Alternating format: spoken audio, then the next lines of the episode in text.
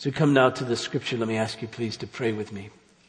Uh, Father in heaven, I pray now that you would grace to us um, all that we need to listen and to understand and believe and, and uh, that this word would be a deep blessing to us, uh, even as you glorify yourself through it. And I pray it prepares us even uh, to receive uh, from your table. In this I pray.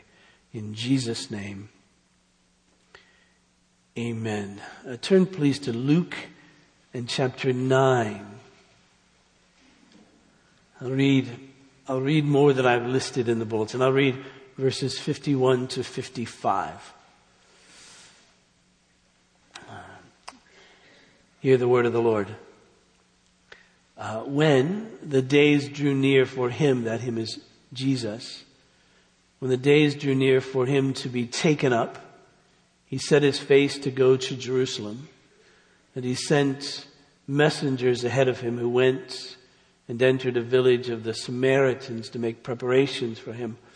But the people did not receive him because his face was set toward Jerusalem. And when his disciples, James and John, saw it, they said, Lord, do you want us to tell fire to come down from heaven and consume them? But he turned and rebuked them, and they went on to another village. Remember, during this time of Lent, we're talking about the little expression, He for us, Jesus for us, His life for us, His life of obedience for us, His life counts for us. And thus, all where he, we disobeyed, He obeys for us so that His righteousness is credited or counted or imputed, we could say, uh, to us. In theology proper, that, by the way, is called the active obedience of Christ. And then he gives his life for us uh, upon the cross uh, so that his death then is for us, counts as ours. He takes upon himself this death, really experiencing uh, the wrath of God for the sins of sinners, our just deserts. And so upon him, the iniquity of us all is placed. Isaiah says in chapter 53. And thus, when he dies in our place, then we give to him our sin. Actually, the Lord places it upon him. God does, the Father, and then he for us, we receive forgiveness of sins and his righteousness. In theology proper, that's called the passive obedience of Christ. It's not that he was passive in it, but it was put upon him, if you will in that sense. That, that kind of, uh, that He for us was the very um, nature of our prayer of confession this morning. On the one hand, we plead His blood for forgiveness of sins, His death for us. But then we plead His righteousness for ours. And that was what you did back then. Uh, what I want to do today in the midst of this is simply to take up this one expression out of verse 51. We'll pick up some more of this next week, but this provides the introduction, if you will. But in verse 51, uh, Rudy writes, when the days drew near for him to be taken up, and I, uh, I take that expression taken up to mean his ascension. Uh, and so uh, we know a day will come too long in the life of Jesus uh, that he'll be taken up, he'll ascend uh, into heaven and, and uh, receive the glory that was his before the foundation, before the creation of the world. Uh, so that taken up, and that means his earthly mission in that sense, what he came to do in the incarnation is done. Uh, taken up, he set his face to go to Jerusalem. So this sense of setting his face to go to Jerusalem means that he realized before he could be taken up, he had to go to Jerusalem. That something was going to happen in Jerusalem that was necessary for him then to complete his work and to be to be taken up. It's very expressive language, this expression, set his face. Uh, it's, a, it's an Old Testament uh, phrase, an Old Testament expression. I read it earlier in Isaiah chapter 50. You might remember it as you've read Luke 9. I trust you're listening when I read these things. This isn't just a pause for you, but uh, you're actually listening. People say, why don't you uh, put the words up on the screen and all that while you're reading? And it's because I want you to listen. I want you to read. I want you to listen. Uh, I want you to learn to listen. I want all of us to learn to listen. It's good to learn to listen. I'm a little grandfatherly now. I can say that. Uh, learn to listen and uh, and to listen to the voice of God, not my voice. To listen to the voice of God. And I know many of you, myself, might be a visual learner, like you like to look at it and all that, and I know that. I'm just trying to be difficult. But just all of us to be focused together and listening. So that's why I read it like that and don't put the words up there. Maybe someday I will, but I don't think so. Um, but in Isaiah chapter 50, you may remember this expression. It's a little bit more even dramatic in verse 7. This is a, a really a, a passage um, that at least includes some about the Messiah. Uh, maybe that you recognize these words. Uh, you know, I gave my back to those who strike, my cheeks to those who pull out my beard. I hid not my face from disgracing and spitting. And so you, you recognize all of that as having taken place in the life of Jesus at his trial and so forth. But then verse 7, but the Lord God helps me, therefore I've not been disgraced, therefore I have set my face like a flint. Right? So he sets his face like a flint to be obedient to his father, even setting his face to go to Jerusalem. Now you, you know what that idiom means, this, this setting my face in stone, like a flint, a hard rock. Nothing can change it. It's set. I've set my purpose. I, I have my plan. I know the will of God and I'm going to complete it and nothing is going to deter me. Not, not, not a better deal, not adversity, uh, not fear, uh, uh, not threats. Uh, nothing can change my direction. So that's what Jesus is saying, that he's setting his face to go to Jerusalem. It's like a flint. It can't be changed. And, and I don't know, because we don't know, I don't know if there was a, something visually different about Jesus at that moment in time that he got up that morning and he, hey, you, they just said, whoa, something's different today, heading in a different direction. We're no longer going to tool around Galilee. We're going to head off to Jerusalem. That's the sense of it. You could see that, that, um, even the Samaritans didn't receive him because his face was set toward Jerusalem. Again, that doesn't mean anything visual necessarily. It, just, it was clear that he wanted to go to Jerusalem and not stay there amongst them. And we know the difficulties of the Samaritans and Jews and all of that. But, but that's the sense of it, that he had this, this, this, this, this, this purpose to go to Jerusalem. Necessity he had to. His face was set. Nothing would, nothing would deter him. And, and no matter uh, where his travels will take us now. Uh, he's on his way to Jerusalem. In fact, Luke uh, helps us to see that. If you would just begin reading from the from chapter nine in Luke and and read on, you would find by the time you get to verse uh, chapter seventeen, you might be wondering when's he going to get to Jerusalem. Well, in verse eleven, Luke says, "On the way to Jerusalem." He was passing along between Samaria and Galilee. So Luke's saying, I know, I know, I know. We're going to get there. And in, in, in um, I'm sorry, that was chapter, I wanted verse, yeah, that's the one I wanted. And then in uh, uh, chapter uh, chapter 18 and verse uh, 31, uh, we see the same thing.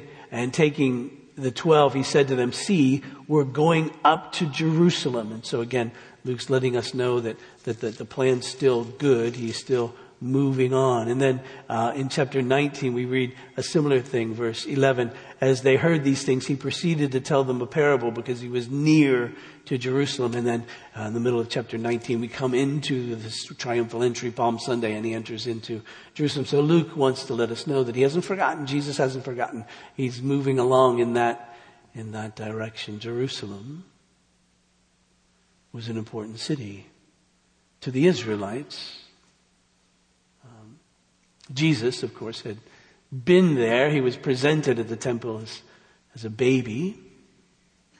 You remember the announcements by that old man Simeon, that old woman Anna, that okay, now the Messiah has come. At 12 years old, you remember Jesus was in Jerusalem. His, his family had celebrated the Passover and he stayed around to, to talk and, uh, and, uh, and uh, discuss, if you will, with the teachers there. Uh, no doubt as an adult, Jewish man, he would go back to Jerusalem for the various feasts for Passover. John in his gospel speaks to us of Jesus being in, in Jerusalem for a Passover or so and perhaps tabernacles and Pentecost, these Old Testament, but still active Jewish feasts in the days of Jesus. So he knew of Jerusalem. The temple was there. The meeting place of God with his people. And the way that God could live amongst his people and his people amongst God and the way that he could meet with them was in the context of sacrifice. There was sacrifice made in Jerusalem. The lambs, goats, and animals were killed as substitutes for the people and Jesus would know that. And so when Jesus was saying that he was going to go up to Jerusalem, he was setting his face to die. He was setting his face to die. Nothing was going to deter him. This wouldn't be the end of his mission, his death, but it was necessary for the completion of his mission, his death. And so he was going to go to Jerusalem. He set his face like a flint. He set his face, trusting his Father. He set his face to go to Jerusalem to die. He had already told his disciples about this. He had told them that, that uh, he was going to go to Jerusalem and that there he would be uh, betrayed and there he would be abused, if you will, beaten by chief priests and the teachers of the law, and he would be killed, and on the third day he would rise again. When he set his face to go to Jerusalem, he set his face really to die. So, so the question today is, how does knowing that Jesus set his face to go to Jerusalem feed our souls? How does it feed our souls? Well, first this. It tells me that, that when Jesus set his face to go to Jerusalem, he's telling us that he would give himself for us. That this was his plan. It was his idea. It was to do this. It was, in a sense, not coerced. He desired. He wanted. He was willing to go to Jerusalem. I, I read earlier in the service this passage from John in chapter 10. It's a well-known one to us. It's, it's this passage about Jesus being the door, but also being our good shepherd. Um, he's going to come for his sheep. This is, in, in some sense, a fulfillment of what the shepherds were to be in Old Testament Israel. It's a fulfillment of what uh, God spoke through the prophet Isaiah in chapter 34. Of, I'm sorry, the prophet Ezekiel in, in, in Ezekiel in chapter 34. We read this. For thus says the Lord God, behold, I myself will search for my sheep and will seek them out as a shepherd seeks out his flock when he is among his sheep that I have been, that have been scattered, so will I seek out my sheep and I will rescue them from all places where they've been scattered on a day of clouds and thick darkness, and I will bring them out from the peoples and gather them from the countries, and I will bring them into their own land, and I will feed them on the mountains of Israel, by the ravines, and in all the inhabited places of the country. I will feed them with good pasture then verse 15, I myself will be the shepherd of my sheep. I myself will make them lie down, declares the Lord God. I will seek the lost. I will bring back the strayed. I will bind up the injured, and I will strengthen the weak, and the fat and the strong I will destroy. I will feed them in justice. And then verse 23 or 22, I will rescue my flock. They shall no longer be a prey, and I will judge between sheep and sheep, and I will set up over them one shepherd my servant David, and he shall feed them, he shall feed them and be their shepherd. And I, the Lord, will be their God, and my shepherd, my servant David shall be prince among them. I am the Lord, I've spoken. And so when Jesus shows up and he says, I'm the good shepherd, everybody goes, boom. I know what that means. You're here to rescue. You're here to save. Now the way Jesus pronounces here in this passage that he's going to save is that he's going to give his life for his sheep that is on behalf of or in place of. He's going to be the substitute for his sheep. And he makes the comparison between this himself as good shepherd and one who's simply a hired shepherd. And the difference is that the good shepherd cares for his sheep. He loves his sheep.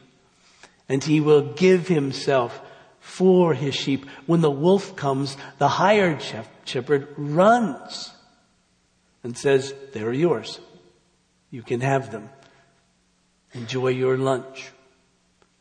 But when the good shepherd is there who loves the sheep and cares for them, he says, no, take me. I will give myself so the sheep can live. And he says, I care for them, which means I give myself voluntarily, not coerced to do it, but I do it because I care for them. And so I, I, I have authority over, over my own life. He says, verse, verse 11, I'm the good shepherd. The good shepherd lays down his life for, on behalf of, in the place of the sheep. Verse 15, just as the Father knows me and I know the Father, and I lay down my life for the sheep on behalf of them in their place. Verse uh, 17. For this reason the Father loves me because I lay down my life that I may take it up again. No one takes it from me, but I lay down, I lay it down of my own accord. says, this is, this, I want to do this. I don't do this begrudgingly. I do this because I want to do this. These are my sheep. I want to do this. I care for them, you see. I lay it down of my own accord. I have authority to lay it down. I have authority to take it back up again. And then he says, This charge I've received from my Father. It's rather like we find in, in, in Romans and chapter 5 and verse 6. He for us, you see. For while we were still weak, at the right time, Christ died for, right? On behalf of, in place of, the ungodly. For one will scarcely die for, on behalf of, in place one, of, a righteous person, though perhaps for a good person, one would even dare today. But God has a whole different brand of love. God shows His love for us in that while we were still sinners, His enemies, Christ died for us, right, on behalf of us, in our place. And so we see it, you see. That's the sense of it. I know you know this, but this is Sunday, so we think about these things. I mean, I've thought about this all week, but you think about it today. Uh, this is, this is, this is for us. And he does it for us voluntarily because he cares for us. And he does it for us too in conjunction with the Father because it's the will of his Father.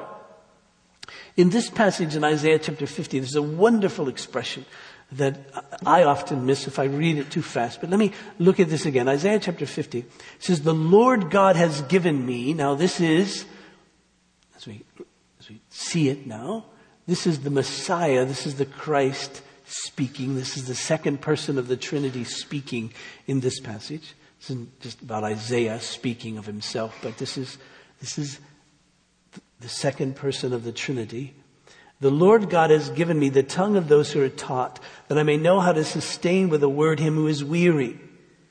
Morning by morning he awakens, he awakens my ear to hear as those who are taught. The Lord has opened my ear, and I, have, I was not rebellious. I turned not backward. I gave my back to those who strike, and my cheeks to those who pull out the beard. I hid not my face from disgracing. This, this little expression, the Lord God opened my ear.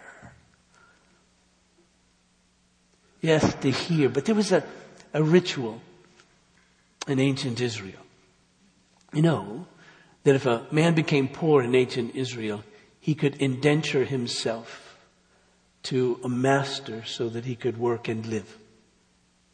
And, and, and there were laws about that, that type of service. And after seven years, that servant was to go free. And he would go free with a certain bounty, with a certain uh, uh, compensation, if you will, for having served his master for these seven years. But there are situations in which the servant might say, but I love my master. And I want to stay and I want to, I want to be a servant forever. A voluntary. I want to be a voluntary servant to him forever. I want to stay in his service. And he could, but there was a ritual that went along with that desire. And the ritual was this. You can find it in Deuteronomy chapter 15 and Exodus chapter 21. The, the ritual went like this. That the servant would place himself in front of the doorpost of the master's house. And I assume he would stand sort of sideways because he would take the earlobe and I suppose put it against the, the, the doorpost. And the master would take an awl, one of those little things that you, and he would stick it. And this isn't that bad. This happens in malls all over the country every day. In way worse places than earlobes these days. So anyway, so he'd take it and he'd stick it in the ear and he would pound a hole, he would open his ear, into the lobe and attach him to the house. What would that mean? It would mean I belong to this master and I only hear his voice. He's opened my ear. And so, what the second person of the Trinity is saying of the first person of the Trinity, I'm the servant of the Lord. I only hear his voice. Remember when Jesus came, he said, I only say what I hear the Father saying. I only do what I see the Father doing. I've come to do the will of my Father. And so you see, when, when Jesus comes, yes, he has the authority to take up his life and to put it down and all of that, because that authority has been given to him by the Father. But it's the will of the Father that he comes and redeems these people and gives himself for them. This isn't Jesus acting on his own. This is God, Father, Son together. And, and there's a, a little expression, and you don't have to know this to be a Christian, but it doesn't hurt you to know it as you're doing reading as a Christian. Uh, the older theologians had this expression, and the expression was the covenant of redemption. Now, you know, we Presbyterians are into covenants, but that, so it really fits our tradition. But the covenant of redemption. So we have a lot of these. There's the covenant of grace, and the covenant of works, and the covenant of this, and the covenant of that. But the covenant of redemption. Covenant meaning that there's a loving agreement. But this covenant of redemption is within the Trinity himself. Would That'd be an intra-Trinitarian covenant. But it's between first the Father and the Son. Where the Father originates the plan, the Son agrees to execute the plan through his own execution, and the Spirit agrees to come and apply the benefits of the plan. And, and so, and, and this happened, we realize, before the foundations of the world. We read about things like that. We read, for instance, in Ephesians 1 that uh, we've been chosen in Him when? Before the foundations of the world. And so even before the foundations of the world, this, this whole plan of redemption was, was in God, if you will. And, and so, so, so the Father, uh, uh, asks, elects, if you will, chooses, the scripture says, the Son to come and to be the Redeemer. And he makes promises to him that I'll prepare a body for you. I'll give you a body. I'll, you'll, you'll be born. And he says that I'll, I'll give you a people and, and, and I'll vindicate you. And, and you're going to give yourself for these people to redeem them. And, and, and, and, and I'll vindicate you by way of resurrection, by way of ascension, by way of enthronement by giving you an inheritance, this people of your own possession, right? And, and, and the nations and, and the new heavens and the new earth.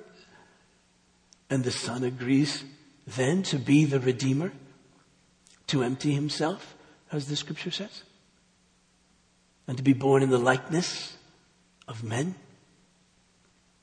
and to humble himself as a servant to the point of death, of giving himself, of death, even death, horrible death, on a cross, you see. And, and so he trusts his father and he comes and he does this, this work to redeem, to give himself. And then the father and the son send the spirit who comes and applies this work of the Son to those for whom the Father has given him. You, you, you get that? I mean, I, you know that, I think. But, but it's just, I like to think about that. That we're saved by God, Father, Son, and Holy Spirit. And, and, and, it, and it isn't just one or the other, but we give thanks to Father for our salvation and Son for our salvation and the Spirit for our salvation. All of that, it's a work, it's a work of God. But you see, what that does for us, with, with it, how that lifts my spirits on a Sunday is to realize that I really am secure. That I really am secure. This has been, this redemption, if I could personalize it, my salvation is, has been a work of God. Not my own work, obviously, but a work, if you will, of God. He really is my shepherd, Jesus. I really shall not want. I, I, I, don't know what your life has been like this week. I know some of your lives we've talked. I don't know what your burden at the moment if you have one, what your joy at the moment if you have one what you're dreading, what you're wondering about, what you're confused about. But this very one has come and said, I'm your shepherd. I will protect you. I'll provide for you. I will help you in the midst of all of this. Take a moment, think about that. Are you secure in that? He says, yes, you should be secure in that because I care for you. How do I know you care for me? Well, I gave myself for you. Right? I'm your shepherd. You needn't want.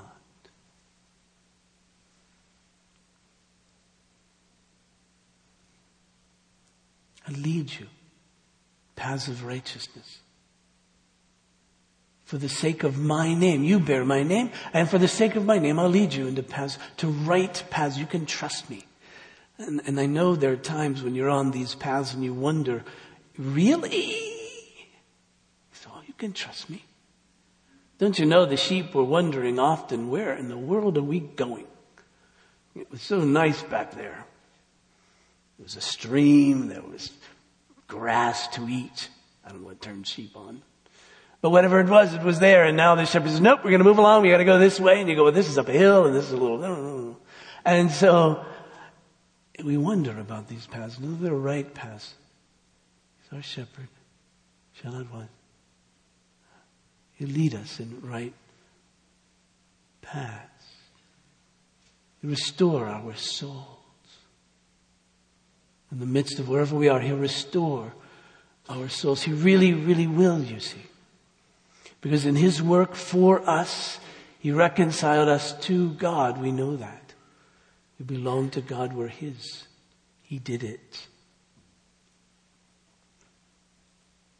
Even though we may walk in the most difficult place we could ever imagine, through the valley of the shadow of death. We don't have to be afraid. Because he's there as the shepherd, his rod and his staff. His rod is there to bonk anything that's an adversary. His staff is there to pull us out of whatever difficulties. We get hurt, he'll anoint our head with oil. He'll fill us with joy. He'll set a table before us in the presence of our enemies. Goodness and mercy will be nipping at our heels all the time. It'll be pursuing us all the days of our lives and we'll dwell with him in the house of the Lord forever. That's this sense of it. I'm secure in that. Why? Because this was God's deal. It was his plan. He carried it out. He carried it out perfectly through the perfect son and, and the perfect son uh, achieved it and the, and the perfect spirit came to apply it and it's a work of God and it's full and it's rich and it really is good. Now, in this atonement, as we call it, uh, some people say that this is just an expression of the love of God, and it certainly is an expression of the love of God. It's an expression of the love of God. In fact, in Romans in chapter 5, We, we see it uh, expressed. I think I read it a minute ago. Uh, but God shows His love for us in this, that while we were yet sinners, Christ died for us. So as Christ is dying, we see the great love of God. And it, it is a demonstration of the love of God. Some say it's simply an expression of the love of God because, because Jesus takes the worst hit that any human being could ever take from other human beings. And, and he, he takes the, the most evil of evils and the, the hideousness of the beatings and the, and the grotesqueness of the crucifixion and all of that. And he doesn't retaliate. He simply forgives. And you go, yes, that's a great expression of the love of God. But it's, it's, it's, it's, it's, it's, it's more than that. So some people say that it's a, it's, it's, it's an example to us of faithfulness. Jesus lived a faithful life and he lived faithful to his Father, even though it meant his death. And you go, yes, it did. And it's a great example for us, this life of Jesus. In fact, when the apostle Peter writes to a suffering church, he says Jesus is our example in the midst of, in the midst of our suffering. And in 1 Peter in chapter 2, verse 20, he says, what credit is it if when you sin and are beaten for it, you endure, but if when you do good and suffer for it, you endure, this is a gracious thing in the sight of God. And that's exactly what Jesus did. He did good and he suffered for it. So Peter said, for to, uh, to this you've been called, that is to this kind of suffering, even for good. You've been called because Christ also suffered for you, leaving you an example so that you might follow in his steps. He committed no sin, neither was deceit found in his mouth. When he was reviled, he didn't revile in return. When he suffered, he didn't threaten, but continued entrusting himself to him who judges justly. That's our example. And so Jesus clearly is an example of faithful living, even in the midst of suffering. But it's more than that. You said, well, well, Christ defeated evil on the cross. He certainly did. In fact, in fact, in the book of Colossians, in chapter 2, we read this, that he, Jesus, disarmed the rulers and authorities and put them to open shame by triumphing over them in, in him. And so on the cross, Jesus defeated sin and death and evil and all of that and, and, and, and, and Satan. But it's more than that. It's a propitiation for our sins. Um, we read that in, or I read it in in the assurance this morning that I read from 1 John in chapter 2 that he is the propitiation for our sins, not only our sins, but the sins of the world. In other words, there's no other propitiation anywhere in the world but this propitiation that comes from Jesus. The way Paul puts it in Romans and uh, chapter 3 is like this. He says, But now the righteousness of God has been manifested apart from the law, although the law and the prophets bear witness to it the righteousness of God through faith in Jesus for all who believe. There is no distinction. All have sinned and fall short of the glory of God and are justified by His grace as a gift through the redemption that is in Christ Jesus, whom God put forward as a propitiation by His blood. This word propitiation. Um, should make sure you know this word. It's a great word told you before, when my son was little, we used to not, did, we didn't play horse. We played propitiation. You know, so he'd learn how to spell it, and uh, the games went longer. And I could talk to him about why I chose such an obscure word that we, was going, we were going to use to, to play that day. And uh, he learned a lot of theological words uh, playing, uh, playing in, the, in, the, in the driveway. But this word propitiation means to satisfy the wrath that God really does have a case against us because He's holy. And our sin against Him raises up within Him that which is right, which is a righteous wrath against evil, against sin. This is not a bad thing in God, it's a good thing in God. Now, when we talk about ourselves being wrathful, that can be a bad thing because we're irrational, we fly off the handle, we can't always evaluate things right, we, we, we put things out of proportion, and so when, when someone takes our parking pass, our parking place, we say things that we shouldn't say. It's not proportional to that particular event, right? But we overdo it. There's a great expression, sad expression, in the early parts of Genesis where it speaks of a man who said, of, of whom it is said, that he killed a man for bruising him. Way over the top. Way over the top. That's our wrath. And so when we think about wrath, we think it's a bad thing. But with God, it's a righteous thing. It's the right thing. It's the appropriate thing. He knows exactly what wrath is and the measure of it. And when we sin against Him because He's holy, the holiest of holy, then it's huge and it means our death. It means our separation from life for all eternity. I've used this illustration before. Jerry Bridges made it better, so I'll use his illustration, the way he puts it. He says, suppose you bought a $300 rug and someone came and spilled ink on it. Oh, that'd be bad. But let's say you bought a $300,000 rug and someone came and spilled the same ink and the same amount of ink on that rug. That would be really bad. What's the difference? The value of what was harmed. This is God who is sinned against. And so to be just, then he needs to, to be consistent with his justice. Deal with it. We, we can't deal with it. We won't deal with it. Because we can't live a perfect life and get out of the situation because we're already in the situation. We've already sinned. And we can't pay for it because if we did, it would take our lives. So there we are, you see.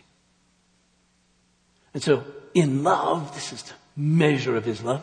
He sends his son, the substitute for us, to do for us what we can't do, to live perfectly and to take the guilt of our sins so that we would live. John Stott in a wonderful book. If you haven't read this book, you can't, you should. It, it may take you a long time to read it, but, but it, it's, it's good to do. It's a book called The Cross of Christ by John Stott. He puts it like this. He says the concept of substitution may be said then to lie at the heart of both sin and salvation. For the essence of sin is man substituting himself for God. Right? That's the essence of sin. I'm God. I'm going to substitute myself for God. While the essence of salvation is God substituting himself for man. Man asserts himself against God and puts himself where only God deserves to be. God sacrifices himself for man and puts himself where only man deserves to be. Man claims prerogatives that belong to God alone. God accepts penalties which belong to man alone. Prophet Isaiah puts it better than John Stott did.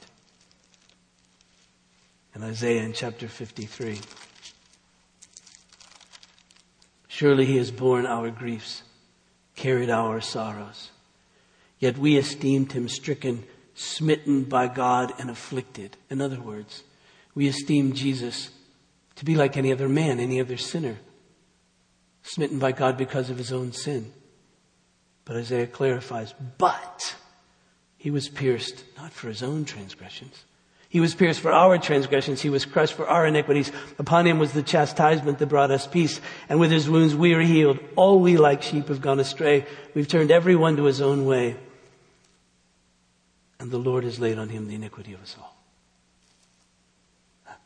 That doesn't make God a cosmic child abuser. It makes God Father, Son, and Holy Spirit loving towards sinners because the Son takes the guilt of sinners. And the Father lays it on him. And the Son takes it willingly, knowing his Father will vindicate him. And he does. And amazingly, he vindicates the Son by raising him from the dead and proving that he's the Son of God, that it wasn't his sin. He vindicates the Son amazingly by uh, uh, ascending him and seating him, enthroning him in glory to rule and reign. But amazingly, he vindicates the Son by giving him this people that he has bought with his own blood. And amazingly, for you and me, that is, for any and all who believe, that means that we're reconciled to God. We're justified, declared righteous in His sight. I don't know what kind of week you had, but there's times that if someone had told me, Bill, you're righteous in the sight of God, I would have looked back rather quizzically, going, really? I don't know if anybody told me that all week. so I can say it to you now. I can say it to me now.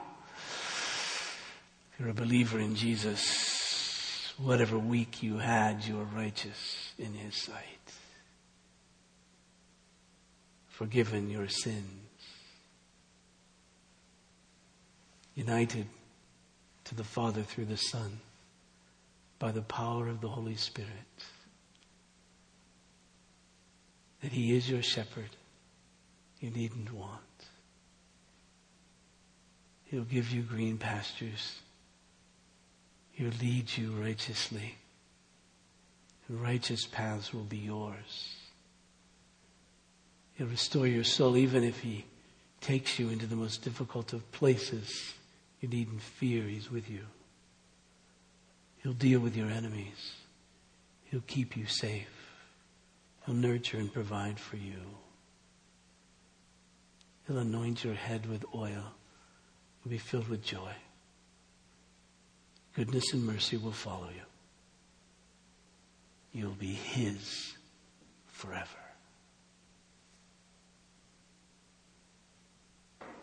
The night that Jesus was betrayed, He took bread after giving thanks, He broke it.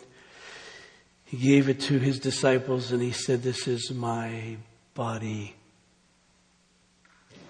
for you. Me for you. The same way he took the cup. After giving thanks, this too he gave to his disciples, and he said, This cup is the new covenant in my blood shed for many for the forgiveness of sins. Do this in remembrance of me. And what we remember? He, for us, his blood for us. His life for us in obedience, but his death for us. Satisfy the wrath of God and to say, You can trust me because I care for you. And we say, How do you care for us? and he says, Look. Let's pray. Father in heaven. I'm thinking that he who did not spare his own son but gave him up for us all, how will he also, not also along with him, graciously give us all things? You didn't spare your son, but you gave him, and thus we trust you with everything. We give you thanks. And on this day, on this Sunday, right now, I pray. There are any who do not believe that they would believe. And for those who do believe that, you would grant assurance, that you would grant the grace of assurance.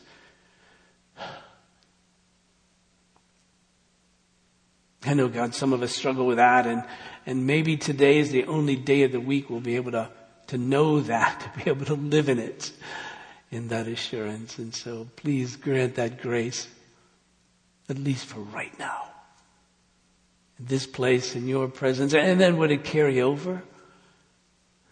for at least another week till we have time to regroup and come back and hear it again. So please now take this bread and this juice and set it apart in such a way that we know that we're in the very presence of this one who gave himself for us. And this I pray in Jesus' name.